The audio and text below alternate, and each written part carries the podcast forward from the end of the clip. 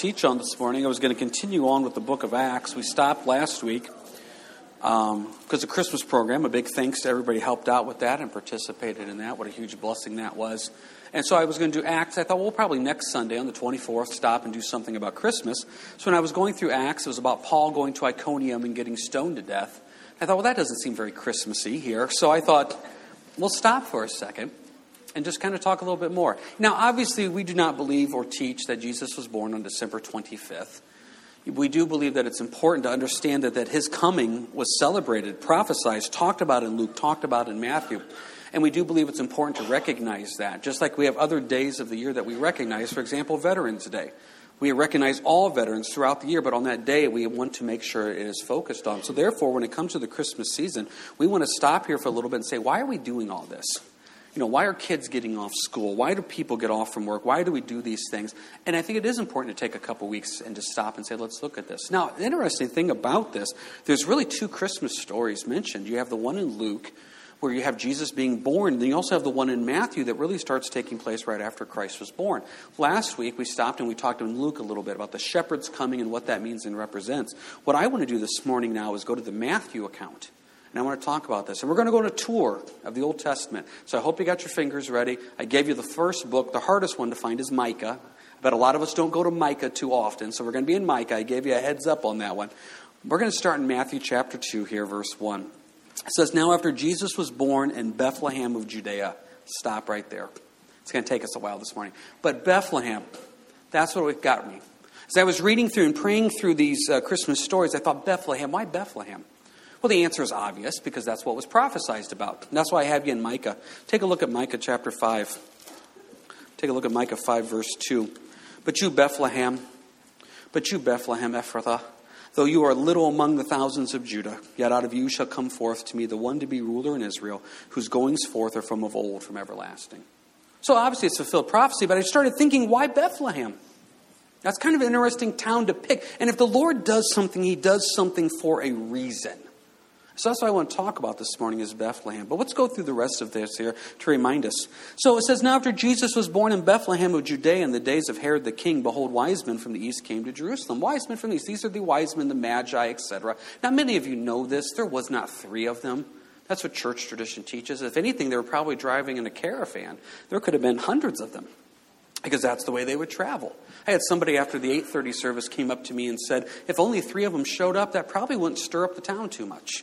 But if you had a caravan of hundreds of them coming in, foreigners, speaking something different, sounding different, looking different, all of a sudden, like, why are you here? And why are they here? Verse 2 Where is he who has been born king of the Jews? For we have seen his star in the east and have come to worship him. When Herod the king heard this, he was troubled, and all Jerusalem with him. These guys stirred up the entire town. Now, why would they stir up the entire town? First off, why are they here? You're not from around here. You have traveled months to get here. We know from studying the rest of this chapter out that they did not show up at the manger scene, and many of our nativities have the wise men right there.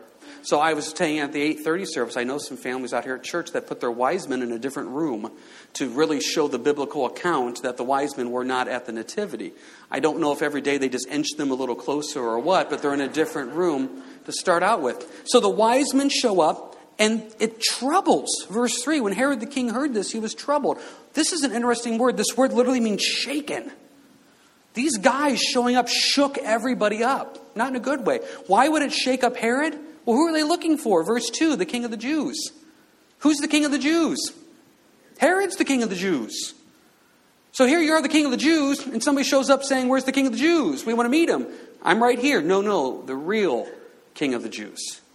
This would trouble Herod. This would shake the whole town. And if you understand anything of history, and if you study out Herod, if Herod's in a bad mood, heads are going to roll, literally. You do not want Herod in a bad mood. So when he had gathered all the chief priests and scribes of the people together, he inquired them where the Christ was to be born. So they said to him, In Bethlehem of Judea, for this is written by the prophet. But you, Bethlehem, in the land of Judah, are not the least among the rulers of Judah, for out of you shall come a ruler who will shepherd my people Israel. Now, isn't this fascinating? That Herod comes to his scribes, his biblical scholars, and he says, Guys, I need to know where the Messiah is going to be born. They say, Well, it's going to be Bethlehem. Now, they didn't have a computer to type in Old Testament prophecies concerning the birth of the Messiah. They would have to know And these scrolls they would have to go through. They knew this. This is a lot of intelligence right here to take an obscure book like Micah and know that in the fifth chapter, in the second verse, they didn't have chapters and verses back then, but they knew this. Verse 7 Then Herod, when he had secretly called the wise men, determined them what time the star appeared. Determined from them. Remember, once again, they were not at the manger. This is a month's journey to get to this place. And he sent them to Bethlehem and said, Go and search carefully for the young child, and when you have found him, bring back word to me that I may come and worship him also. See, this is where it gets interesting. So you found the Messiah, he found the King of the Jews. Hey, go check it out and let me know so I can come worship him. See, this is where it gets interesting, and I'll steal this point from a devotional I read about this. Herod did not put the effort in to go. The scribes did not put the effort in to go. They had the intelligence, but they didn't have the follow through. Please remember at this point, these scribes, Herod, he's not an atheist, he's not agnostic. They have the scriptures being fulfilled right in front of them, and they won't leave Jerusalem just to travel to Bethlehem to see it. This is still happening today. So many people we know, they're not atheists, they're not agnostics. They have biblical knowledge, but there's no follow through in their life in any way whatsoever. So he sends them to Bethlehem, verse 9. When they heard the king, they departed, and behold, the star which they had seen in the east went before them till it came and stood over where the young child was. Please note the wording young child, not baby. We're talking time has passed. When they saw the star, they rejoiced with exceedingly great joy. And when they had come into the house, please note the wording again. They're in a house, not a manger, not a stable. They saw the young child with Mary, his mother, and fell down and worshipped him. And when they had opened their treasures, they presented gifts to him gold, frankincense, and myrrh. And then, being divinely warned in a dream, they should not return to Herod, they departed for their own country another way. And now we just start seeing prophecy being fulfilled. There's actually four fulfilled prophecies here. Excuse me, actually five fulfilled prophecies in this chapter. We've already had the first one here about Bethlehem. Another fulfilled prophecy. They escape into Egypt they start realizing that there's going to be an issue. They start realizing that Herod is not going to accept another king of the Jews. Herod is going to take matters into his own hands. Take a look at verse 16. Then Herod, when he saw that he was deceived by the wise men, was exceedingly angry, and he sent forth and put to death all the male children who were in Bethlehem and all to districts from two years old and under. See the time frame again, according to the time which he had determined from the wise men. Say, but they've escaped. Jump back to verse 15. Out of Egypt I called my son. Prophecy fulfilled again.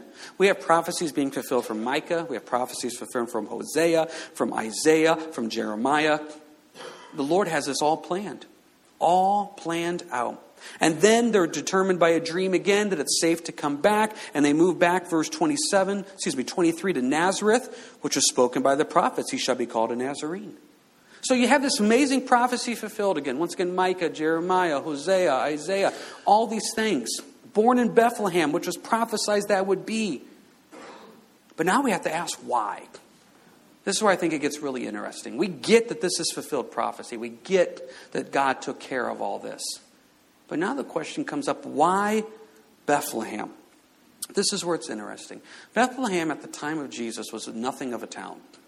Everything I've read, everything I've studied, guesses maybe 300 to 1,000 people.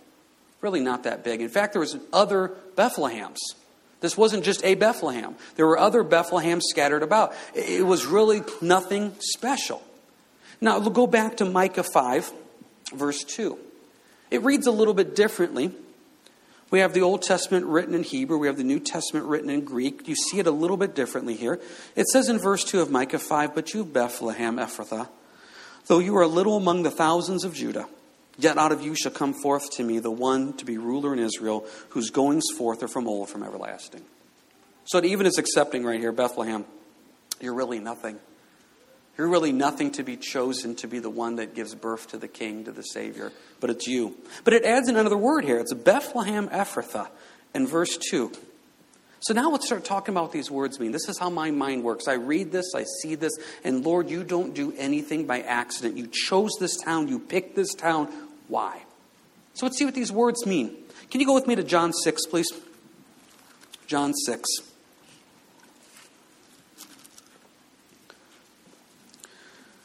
Bethlehem Ephrathah. John 6 gives us a little bit of a hint.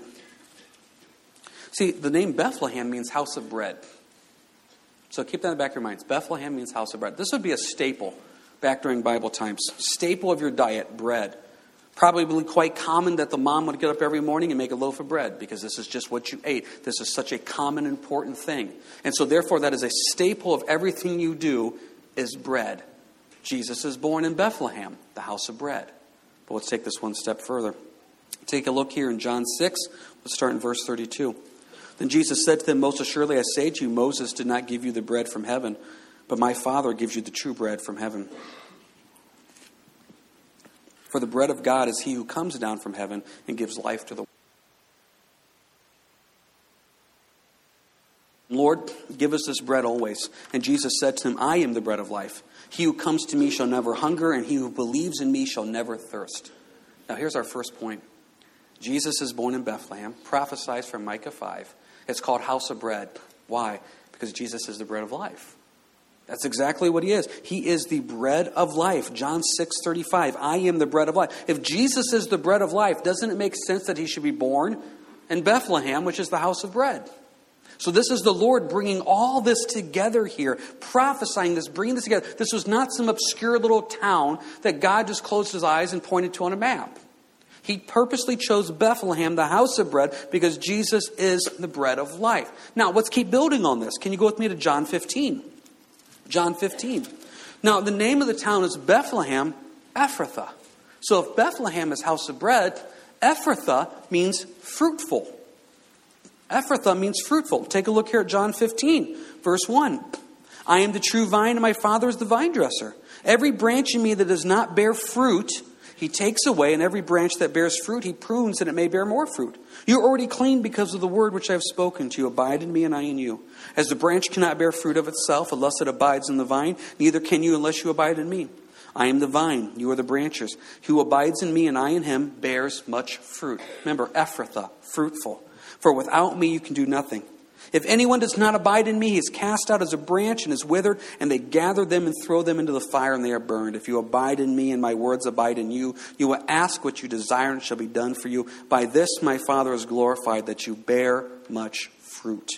So you'll be my disciples. Think about this. What's, what is Jesus' plan for our life? Verse 8 My Father is glorified that you bear much fruit. Where is Jesus born? House of bread, fruitful. He's the bread of life that's asking us to be fruitful. There's a reason why he picked that town. I have so many people come up to me and always ask, What's God's will for my life? How am I not supposed to know what God wants me to do? John 15, 8 tells you, You glorify God by bearing much fruit. That's what you want to do. This has become part of our Christian lingo. Fruitful. How's your walk with Christ going? Is it fruitful? How's the study going? How's it going at work? Is it fruitful? We talk about the fruits of the Spirit in Galatians 5 22 and 23. Doesn't it just make sense that our Messiah would be born in Bethlehem Ephrathah, the house of bread, fruitful? Because that's what God's plan is for our lives to come to know who the bread of life is, Jesus Christ, then to take that information and then go be fruitful with it. So when you see Bethlehem and you sing the song, O Little Town of Bethlehem, you're really talking about the house of bread, the fruitful house of bread where God chose to have his Savior be born. Now, I think there's more layers to this.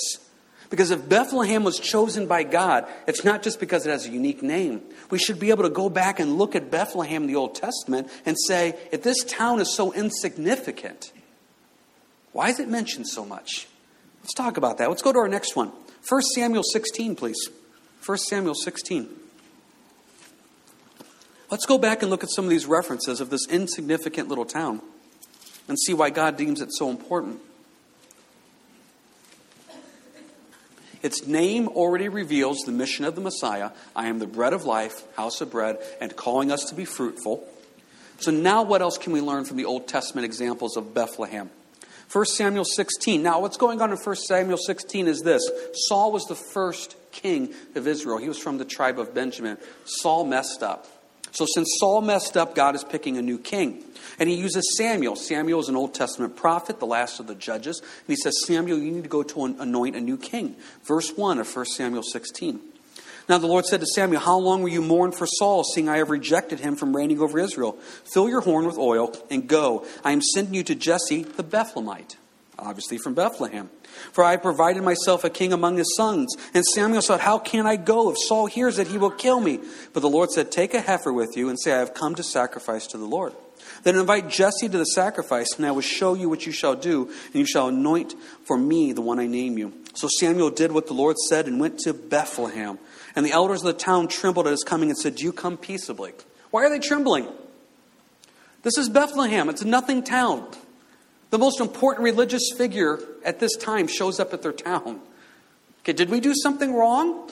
Why are you here, Samuel? Are we coming in judgment or are you coming in peace? Verse 5 Peaceably I've come to sacrifice to the Lord. And where did he go? He went to Bethlehem. And what does he find in Bethlehem? Well, he goes through this beauty pageant of all the different sons of Jesse. Can't find the one. Verse 7, the Lord said to Samuel, Do not look at his appearance or at his physical stature, because I have refused him. For the Lord does not see as man sees. The man looks at the outward appearance, but the Lord looks at the heart. And finally, he says, Do you have anybody left? He says there's just one left, just the youngest, David. He's doing nothing but watching sheep. Samuel says, Bring him to me. Verse 12. So he sent and brought him in. Now he was ruddy, with bright eyes and good looking. And the Lord said, Arise, anoint him, for this is the one. So Samuel took the horn of oil and anointed him in the midst of his brothers. And the Spirit of the Lord came upon him. Come came upon David from that day forward. So Samuel rose and went to Ramah. So we see Bethlehem, Ephrathah, house of bread fruitful. We get that. What else do we see happening in Bethlehem? This is where Israel gets their kings from. This is where David's from. The king that's going to set the lineage for the rest of the kings of Israel is from Bethlehem. So, wouldn't it make biblical sense for God to say the king that will reign forever should be from Bethlehem as well? So, therefore, the king that reigned on this earth, the lineage of the Jews, was from Bethlehem, David. So now Jesus says the king that will reign forever will be from Bethlehem as well. So now let's just keep thinking of other references here at Bethlehem. You don't need to turn to this one, but it's the book of Ruth. Now, we all love Ruth. Ruth is this great love story in the Old Testament. You have Ruth, a Moabite, and she falls in love with Boaz, a good Jewish boy, and then they get married. Now, the problem is she's a Moabite. Now, if you don't know Old Testament, Moabites are bad. You don't want to hang out with the Moabites, okay? Moabites did some bad things in the past, and they're cursed. But yet, Ruth gets to be involved with Boaz. And Ruth is actually now in the lineage of Jesus. And if you study this out, Ruth is actually David's great grandmother. So here we have a Moabite that should not be part of things, is invited in, is David's great grandmother, and she is mentioned in the genealogy in Matthew 1 of the lineage of Jesus. She is part of the lineage of your Savior. And where is she going to? According to Ruth 1, she's going to Bethlehem. She meets Boaz in Bethlehem. What does that represent? That's us, guys. We're the cursed, ugly Gentiles that should have nothing to do with Jesus. But yet, if we go to Bethlehem, we can meet our Savior right there. Because we are nothing. And so, this Moabite woman that should have been excluded and pushed away is actually accepted in the line of Jesus, great grandmother to David. Why? Because she went to Bethlehem and met her husband. Church, we go to Bethlehem and meet our husband, Jesus Christ, right there. And that's why the Bible says we are married to him. We are the uh, marriage supper of the Lamb. We are the bride of Christ. Because why? We went to Bethlehem. So we have Bethlehem, the house of bread, fruitful. That's who Jesus is. I'm the bread of life. Be fruitful. We have Bethlehem, that where the kings come from. Just like David was, that's where our king came from. Who was the Magi seeking? The king of the Jews. We have Bethlehem, where Gentiles come to get to be a part and that's what we are Gentiles, non Jews, that now we get to come be a part of this as well. Let's look at one more reference here. Can you go with me to Genesis 35, please? Genesis 35. This little insignificant town that means nothing has all these Old Testament references of major things happening. So, what's going on here in Genesis 35? In Genesis 35, we have Jacob with one of his wives, Rachel. And Rachel's about ready to give birth. And she's going to give birth to Benjamin. That is Jacob's favorite boy. Now, what's going to happen is this, verse 16 of Genesis 35. Now, then they journeyed from Bethel, and when they were there but a little distance to go to Ephrathah. Ephrathah should ring a bell. Bethlehem, Ephrathah. Rachel labored in childbirth, and she had hard labor. Now, it came to pass when she was in labor, hard labor that the midwife said to her, Do not fear you will have this son also. So it was as her soul was departing, for she died, that she called his name Benoni, but his father called him Benjamin. So Rachel died and was buried on the way to Ephrathah, that is, Bethlehem. And Jacob set a pillar on her grave, which is the pillar of Rachel's grave to this day. So, Bethlehem, the Old Testament, is where David the king was from, where our king Jesus is from. Bethlehem in the Old Testament is where the Moabite Gentile woman Ruth became accepted into Israel. Bethlehem is where we as Gentiles become accepted into Jesus Christ. Bethlehem is now is the place of death. See, take a look here. Her son is born, Benoni, but they name him Benjamin as she dies. Benoni means son of my sorrow. Benjamin means son of the right hand. So dad changes the name to son of the right hand instead of son of sorrow, but Rachel dies in Bethlehem, giving birth. Go with me now to Luke, please. Let's see how this ties in. Luke chapter 2.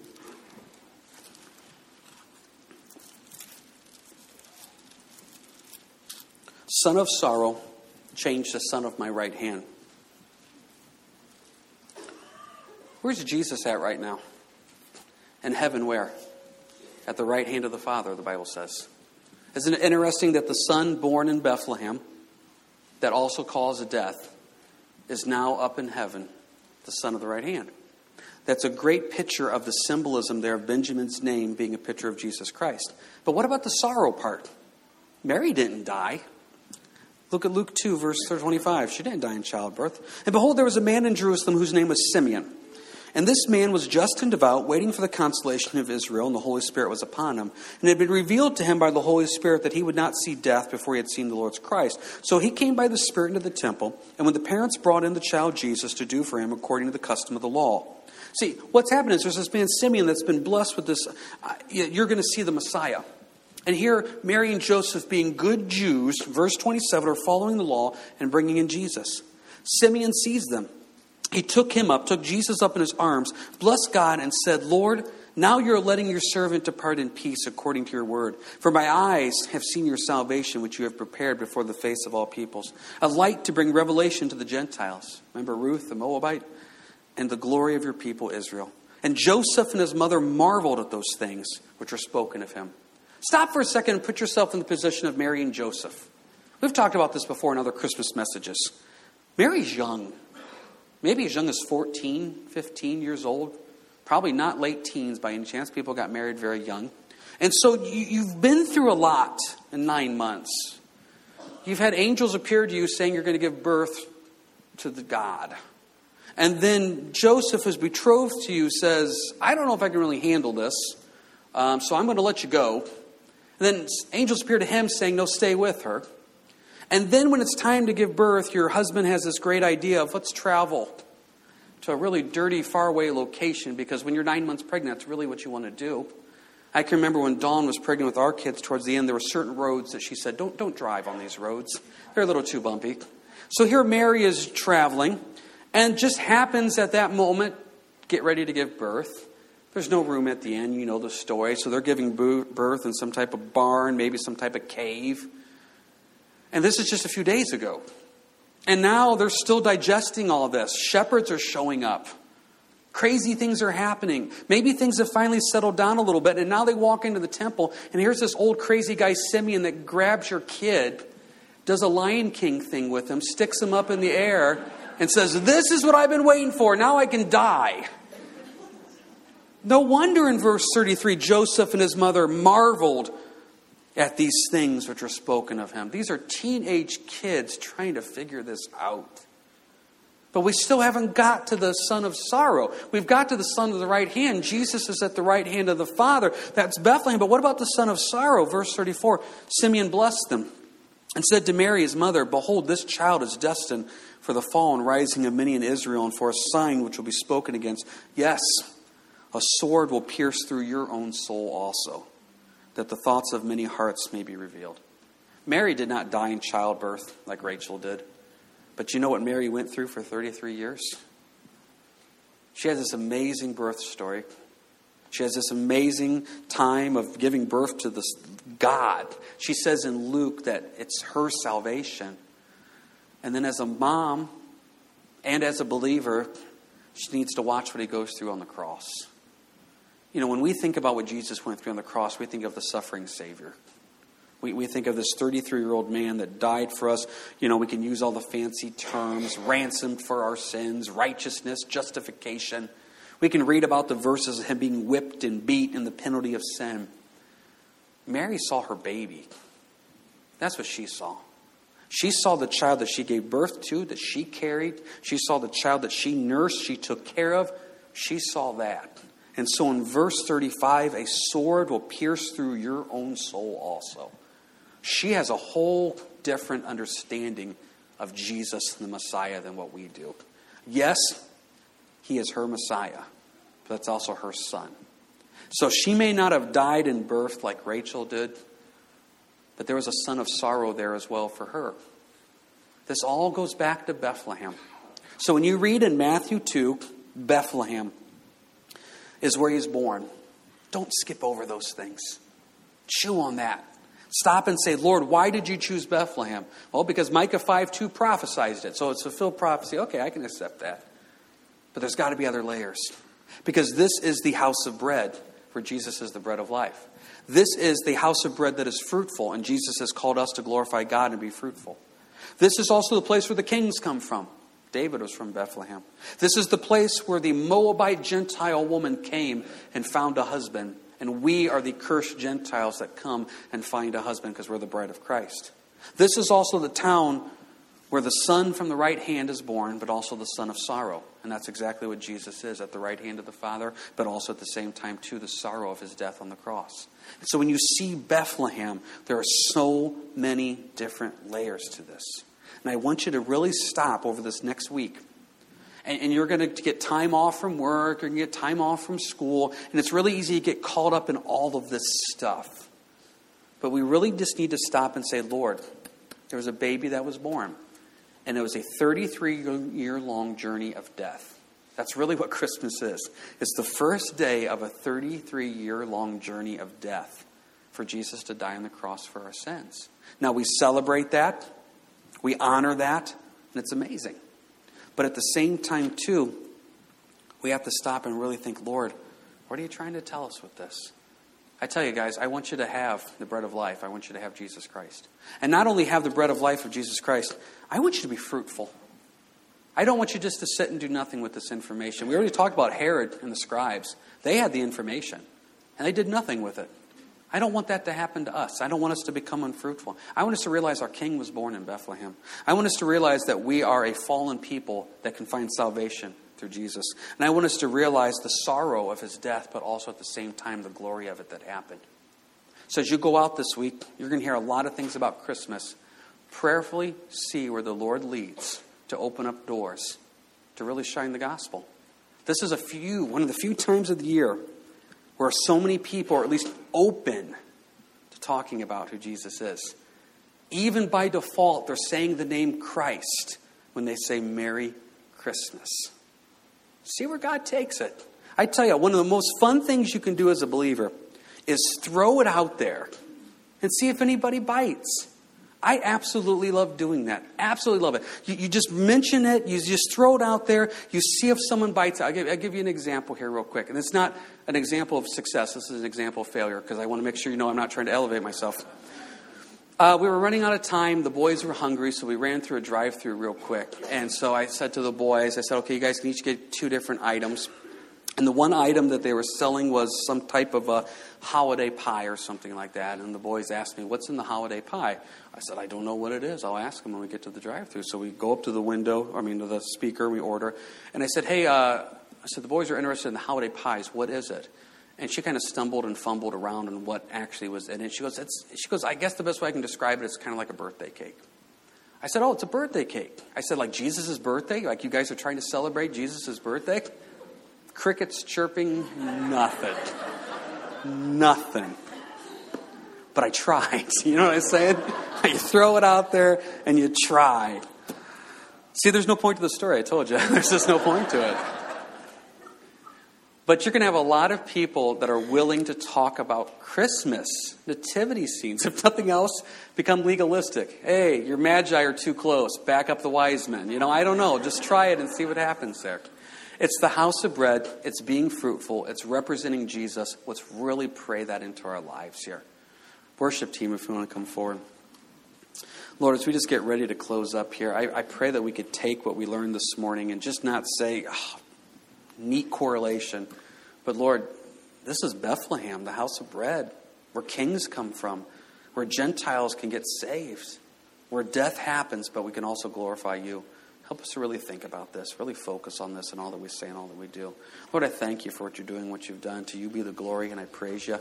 Um, go before us this week and really help us keep our heart, mind, and soul focused on you and all that we say and all that we do. And we lift this up in your name, in the name of Jesus. Amen.